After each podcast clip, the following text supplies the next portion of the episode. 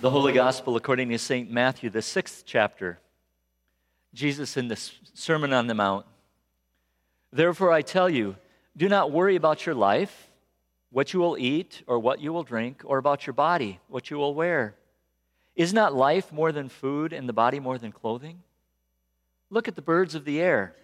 They neither sow nor reap nor gather into barns, and yet your heavenly Father feeds them. Are you not of more value than they? And can any of you, by worrying, add a single hour to your span of life? And why do you worry about your clothing? Consider the lilies of the field, how they grow. They neither toil nor spin, yet I tell you, even Solomon, in all of his glory, was not clothed like one of these.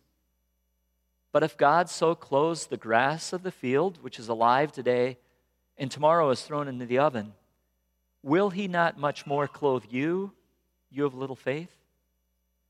Therefore, do not worry, saying, What will we eat? Or what will we drink? Or what will we wear? For it is the Gentiles who strive for all these things. And indeed, your heavenly Father knows that you need all these things. But strive first for the kingdom of God and his righteousness, and all of these things will be given to you as well. The word of the Lord. Thanks be to God. You may be seated.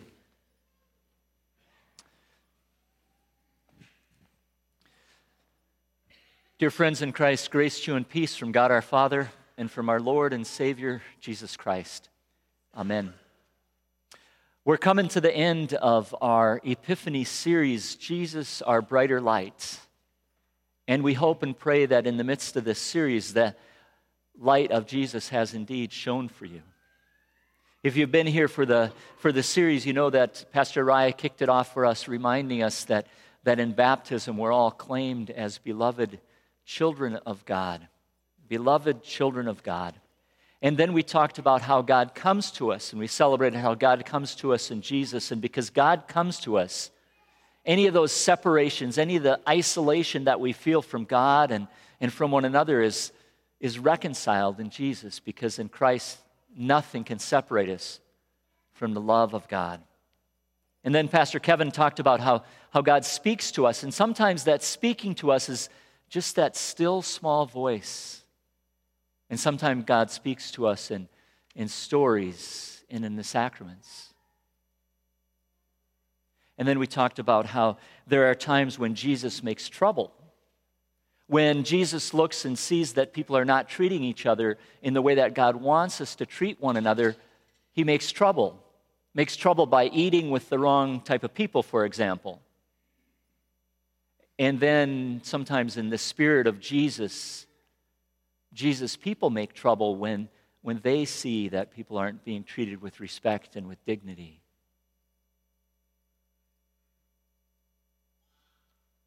And then last week, Pastor Kevin talked about stories and the way that those stories can, can make us think about the story of the lost how each of us experiences loss, and God finds us. And then God invites us to join that divine work of, of lighting a lamp, of, of sweeping, and of inviting people to gather and celebrate. And now, as we come to the end of this series, we're looking at how this is all going someplace. This is all going someplace. The kingdom of God that's where it's going. And the kingdom of God is not merely pie in the sky when you die by and by. When Jesus speaks about the kingdom of God, he speaks about God's way of life, God's way of rule, God's way of doing things right here and right now. Over and over again, Jesus talked about the kingdom of God is at hand. And with his life, he showed what life in the kingdom is to be like and he taught us to pray Thy kingdom come, thy will be done. Some of you know that. Some of you know that, right? Right? So today I just want to explore with you this idea that this is all going someplace, and the someplace that it's all going is the kingdom of God. Seek first the kingdom of God and his righteousness, Jesus says. So we'll explore the kingdom of God and his righteousness. Another way to look at that is, is rooted in that first lesson that Melissa read that in baptism, like we started the series, we're united with Jesus. We're united with Jesus in his life and in his death and his resurrection. Because of that, because we're united with Jesus, our death, we don't need to worry about our death because we're connected with Jesus and his resurrection and that promise of new life. And because we have that promise of new and everlasting life, our life here and now can be different. We can walk in newness of life here and now, life in the kingdom of God. So, what is it to strive for the kingdom of God and God's righteousness? Well, first, one little note about that word righteousness. So often, when people hear righteous or righteousness, they think about religious terms. They think this is somebody who does all the religious things properly. Right? Yeah. But that's not what righteous means.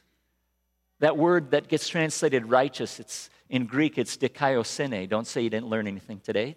It's kind of fun to say, dikaiosune. And it can be translated as righteousness or justice. Justice. And in the Bible, when the Bible talks about justice, it doesn't think primarily in terms of, I'm going to punish you for what you did, that kind of justice. But rather, when the Bible speaks about justice, it speaks about right relationships, about relationships that are right, that are equitable, that are fair, that are respectful. Justice in the Bible is about power and about how power is used. And when power is used in godly ways, that's justice, that's righteousness. And when power is abused, that's injustice. Seek first the kingdom of God and God's justice, God's right use of power. So, for example, in the Sermon on the Mount, the little Bible story that I talked with the kids about. Jesus, like good Jewish teachers, he reaches back to the Jewish scriptures and he lifts up a piece of the Jewish scripture that he wants to, he wants to, to teach about and to rearticulate. And he says, You have heard it said that it was said to those of ancient times, You shall not murder, and whoever murders shall be liable to judgment. But I say to you that if you are angry with a brother or sister, you will be liable to judgment. And if you insult a brother or sister, you'll be liable to the council. So don't use the power of your anger to hurt other people. It's not enough not just to not kill, but even your words have power. We're, your words have power. Jesus talks about when you use when you when you say raka and nobody knows exactly what raka means they just know that it's a, this insult this obscure insult that when you do that that's not living into the kingdom of god. Justice is about the proper use of power and our words have power. And when i bully somebody with my words or with my actions that's not walking in the newness of life that Jesus has for us. And Jesus continues reaching back to those ancient words. You have heard it said, You shall love your neighbor and hate your enemy.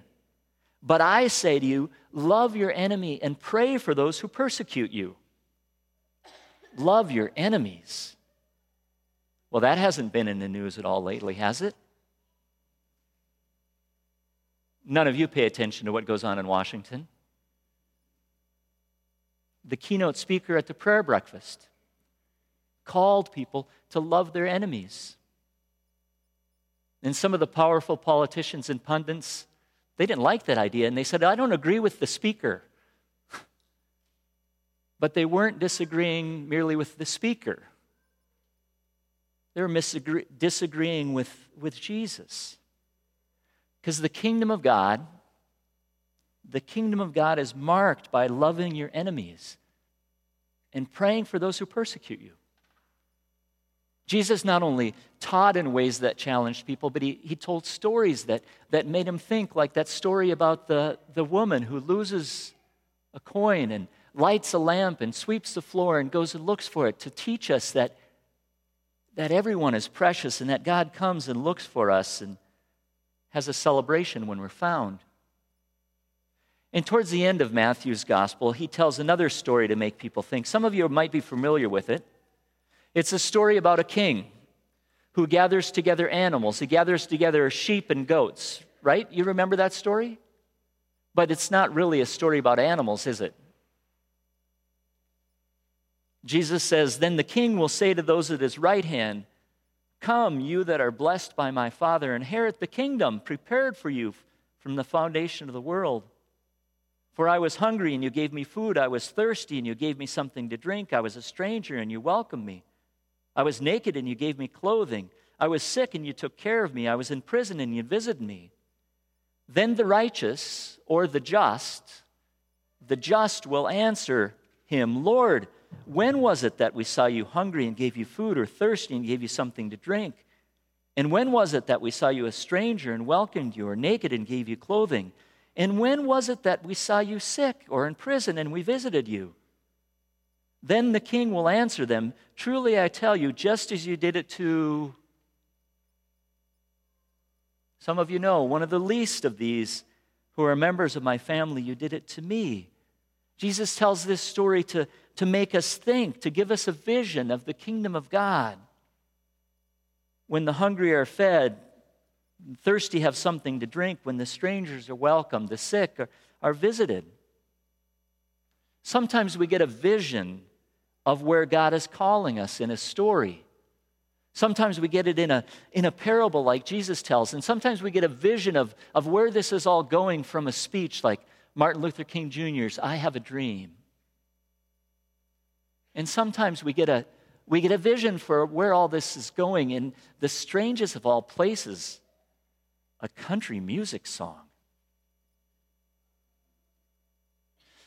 Have any of you heard of a guy named Garth Brooks? You've heard of him? You know, I'm not a, I'm not a Garth fan. I don't own any Garth Brooks music.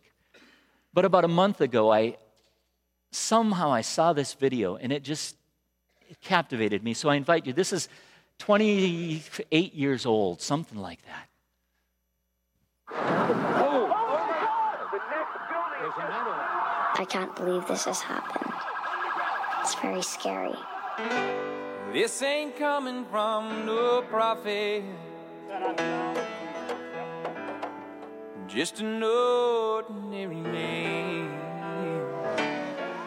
When I close my eyes, I see the way this world shall be when we all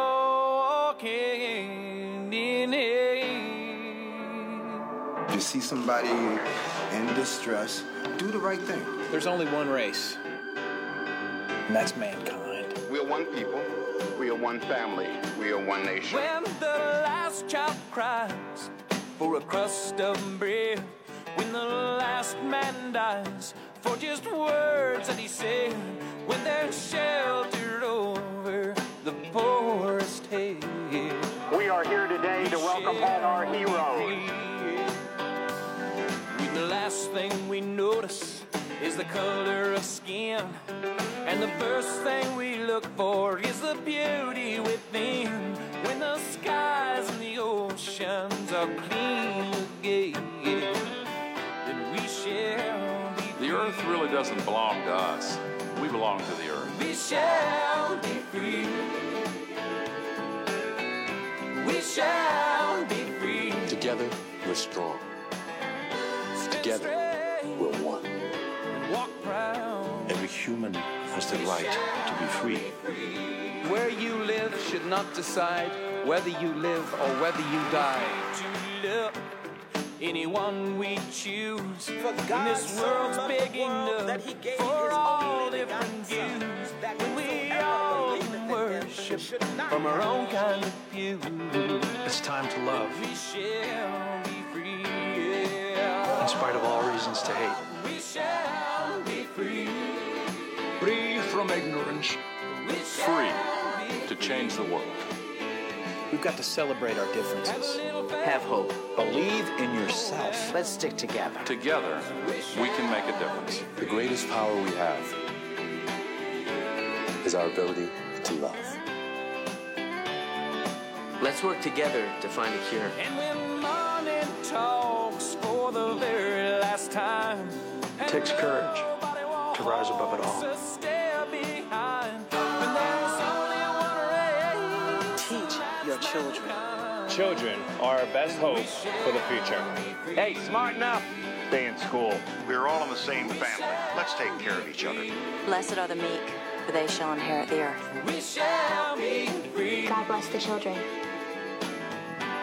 Unite. Believe. Forgive. Love one another. Peace.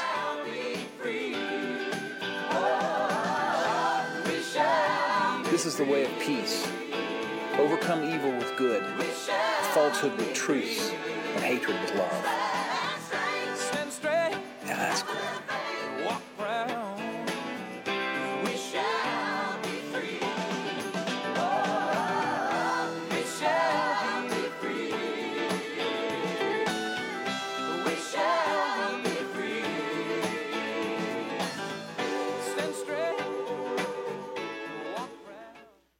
Strive first for the kingdom of God and his righteousness.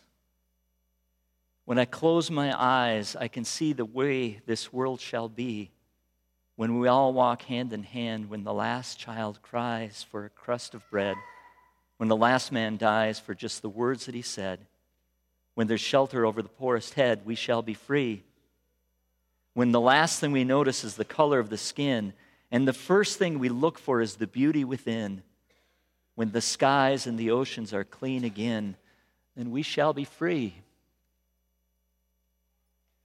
I think Garth had a glimpse of the kingdom of God. It's all going someplace. We pray, Thy kingdom come, Thy will be done on earth as it is in heaven. And it's my hope and prayer that the brighter light of Jesus can shine for us. And the brighter light of Jesus can shine through us as we walk in the newness of life. That's our gift that God gives to us. Won't you pray with me? God, as we gather here, we give you thanks for Jesus, for the light that shines through him. And we pray that you would open our eyes to see the way that you would have us walk in our everyday lives, the way that we would treat one another, the way that we would let your love flow through us to be a gift to others. So, God, open our eyes each and every day to your vision of the kingdom so that that prayer, Thy kingdom come, Thy will be done, might happen in us as it is in heaven. In Jesus' name, amen.